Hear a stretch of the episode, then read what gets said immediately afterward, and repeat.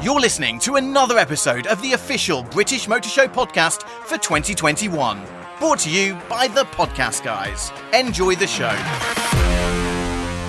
I'm Adam Chambers and I'm sat here with. Hannah. And Tom. I don't know what you've been doing because I've been stuck in here while you've been speaking. and I've had a quick read, but it all sounds very, very interesting. Yeah. Either we'd like to run through some. Yeah, so we're from two different teams, but we both Ah. compete in the World Solar Challenge, Right. which is a competition for solar powered electric vehicles across Australia. It's 3,000 kilometres and it's six days long, and we com- both competed in 2019. Fantastic. Yeah. How do you get the. With it being hot, I presume it's charging all the time, or perhaps you'd like to tell me how it works for. Because people worry about range in EVs. Yeah. And obviously, somehow Yeah. you got around that. So, um, because of the competition, you can only charge twice through the whole race. So, we have to make our cars super lightweight and efficient in order to make it that whole distance. But in order to help us with that, we have solar panels. So, our car is a four seater car and it uses about three, three kilowatts while it's driving along in the race at about 50 miles an hour. And the panels in the midday in Australia will give us one kilowatt. So, it really extends that range.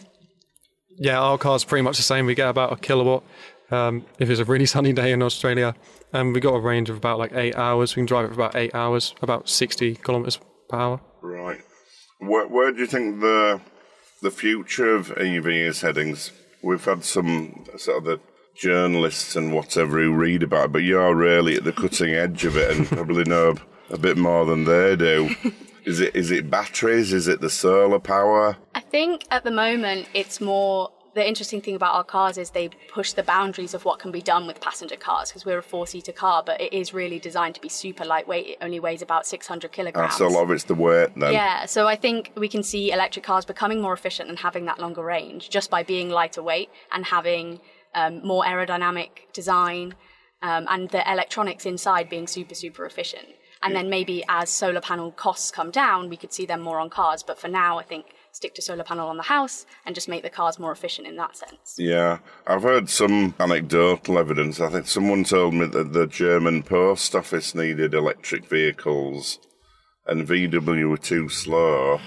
Or oh, I better not say that. Yeah, bad like I say, there's a guy down the pub told me, so it could be complete rubbish. but he said you can just put an electric motor on an existing chassis and the rest of the vehicle. And what, from what you're saying, is that's a really inefficient way to do it.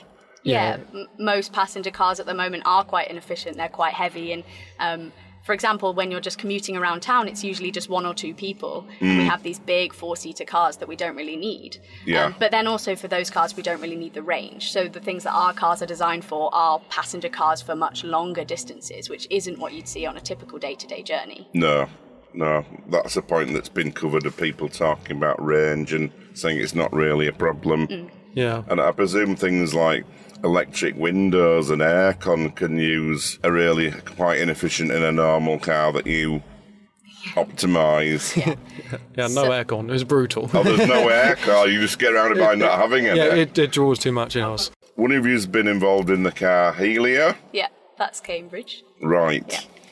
Uh, so I'm with Cambridge University Eco Racing, and uh, we designed a car called Helia. It took us about two years from the process of design to build, and it was completely designed and built by students. Um, it's super lightweight, so it uses a lot of carbon fiber. Um, aerodynamic, so if you look at it, all of our wheels are enclosed, um, and it's quite long, and it has ta- like uh, narrows out to a tail at the back. Yeah, and all of those things just to increase the range that we get. And uh, like you mentioned earlier, for the race, we cut out things like aircon and we don't have windows that roll down because all of that would cut into our energy use and also would increase drag. Ah, yeah. I was just about. I was. you you said it just. I was thinking. I was thinking, can't you have manuals? But then there's the drag, obviously. Yeah. So we have um, vents in the front of the car which feed through, which give you a bit of a breeze, but obviously that's not quite enough. But uh, these cars are really pushing the limits of what you do. So in a typical car, you would have aircon, but these cars are really seeing what's the extent we can go to, what's the extreme, and Yeah. then what parts of the technology that we've uh, discovered or maybe applied in a new way can you now apply to conventional cars? Not to the extent that we have, but to some smaller extent from what we've done. Yeah. Do you speak to people from F1 and people like us? They're normally at the cutting edge of things, aren't they? And I know that with the drag you get on an F1, you could basically drive them on the ceiling, couldn't you? Mm-hmm. Yeah, But so I promise you've obviously got Yeah. limited, not unlimited resources to cover it, each aspect, but that's Yeah, we're just student teams, so we have to organise all of the sponsorship ourselves, and all of the funding from the car comes from sponsorship. So we do speak to lots of teams involved in F1 or even F1 teams. For example, uh, one of our major sponsors, Formaplex, helped us with the carbon fibre, and it was really amazing to have such cutting edge people help us with that. It really helped. yeah, I can imagine it did. Did you get as, as much help, Uh, Tom? we borrowed McLaren's wind tunnel. oh, nice. Yeah, yeah, we've got uh, we've accumulated quite a lot of sponsors over the years, and they chip in where they can. Which university are you at? Sorry. Uh, it's actually not uni. It's Ah. it's a combination of uh, two schools, so Ardingly College and Ifield Community College. Brilliant. Yeah. Well, the car is completely built by school kids, so you know, eight, younger than 18. That, that's really good. Uh, What's the youngest member of your team? It might be me when I started. I, I was 14 when I started, so Right. obviously I didn't have much experience, but you kind of learn on the job. Well, some of it's just having a, like I say, I'm new on the job with interviewing. It's just throwing yourself into something and learning, isn't it? Yeah. And if you want to sort of, if you're interested in something, just push it. Yeah.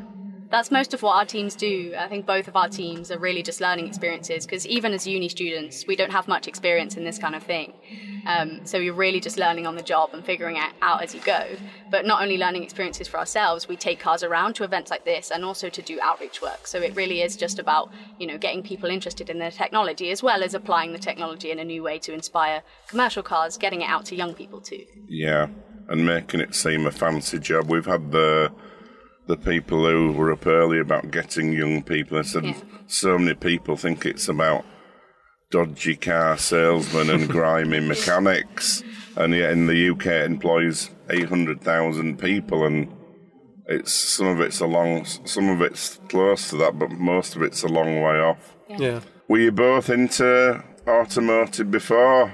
I You've been backed on these. No, I really knew nothing about cars and I didn't really have any interest in cars, but um, the society was advertised when I turned up to uni and I just thought it sounded like a really great project, a great group of people, so I got involved and now I'm leading the team.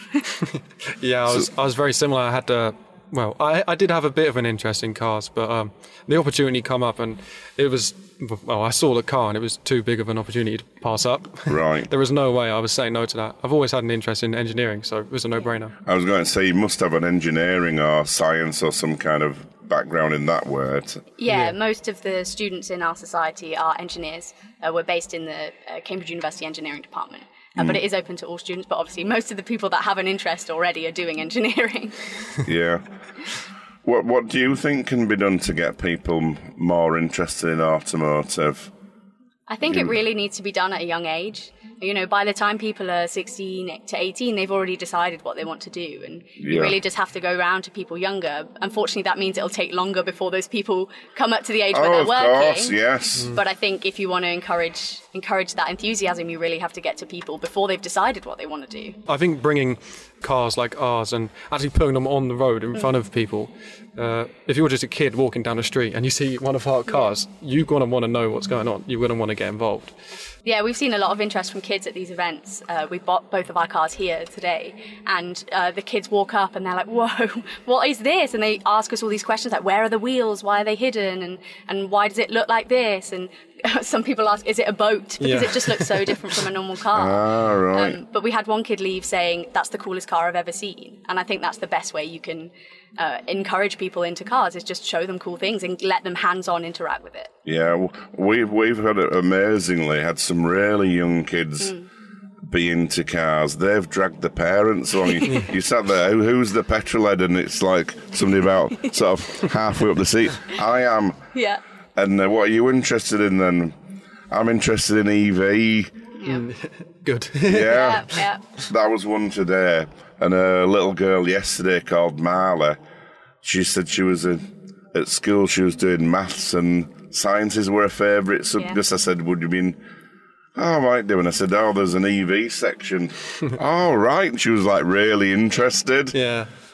So you know, it's great that we we don't lose that enthusiasm and interest Yeah.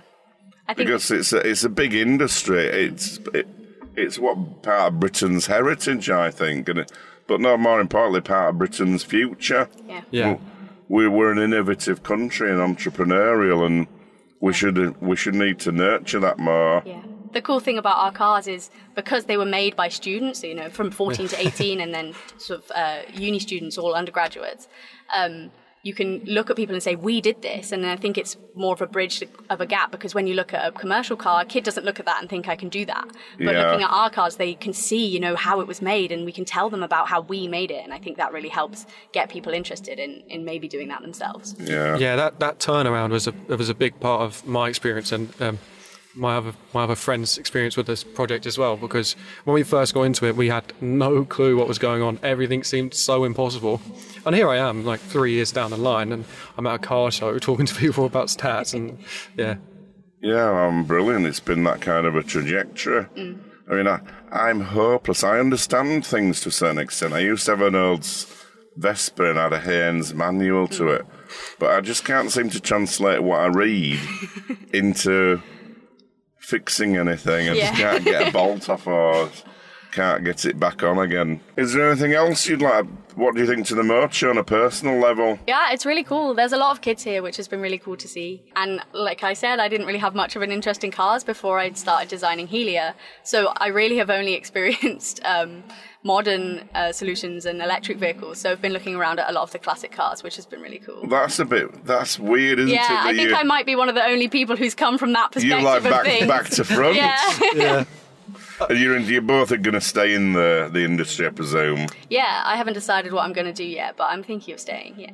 You've probably got a few options Yeah. for both of you with this. Yeah. It's Well, I've got- put, I've put got you on the map a little bit. You little need to go bit. to uni first. I've got to get my A levels first. oh my goodness. wow. yeah, how old do you think I, I look older than I am? I look older than I am. Yeah, well, it's partly your height and the beard a little It's the bit, I beard. suppose. This is my, my holiday beard. Whereas I think I still right. look 12, but never mind. I'm just useless on, on people's ages. there are a couple of guys I thought were about 30 yesterday. They were only 21. I'm bad. I just can't tell. I look, especially with kids as well. I, I should know, but I don't. I don't even look at myself. That People say, oh, you look young. It's, I don't know. Still don't really have an opinion. All right. Yeah. it's up to I you. think that summarised it pretty Yeah, well. I think that's Yeah, very it's good been summary. really interesting. You oh, know, I Thank mean, you. that's sincerely. Thank you. Thanks. Great. We hope you enjoyed this episode of the official British Motor Show podcast for 2021, brought to you by the Podcast Guys. We hope to see you in 2022.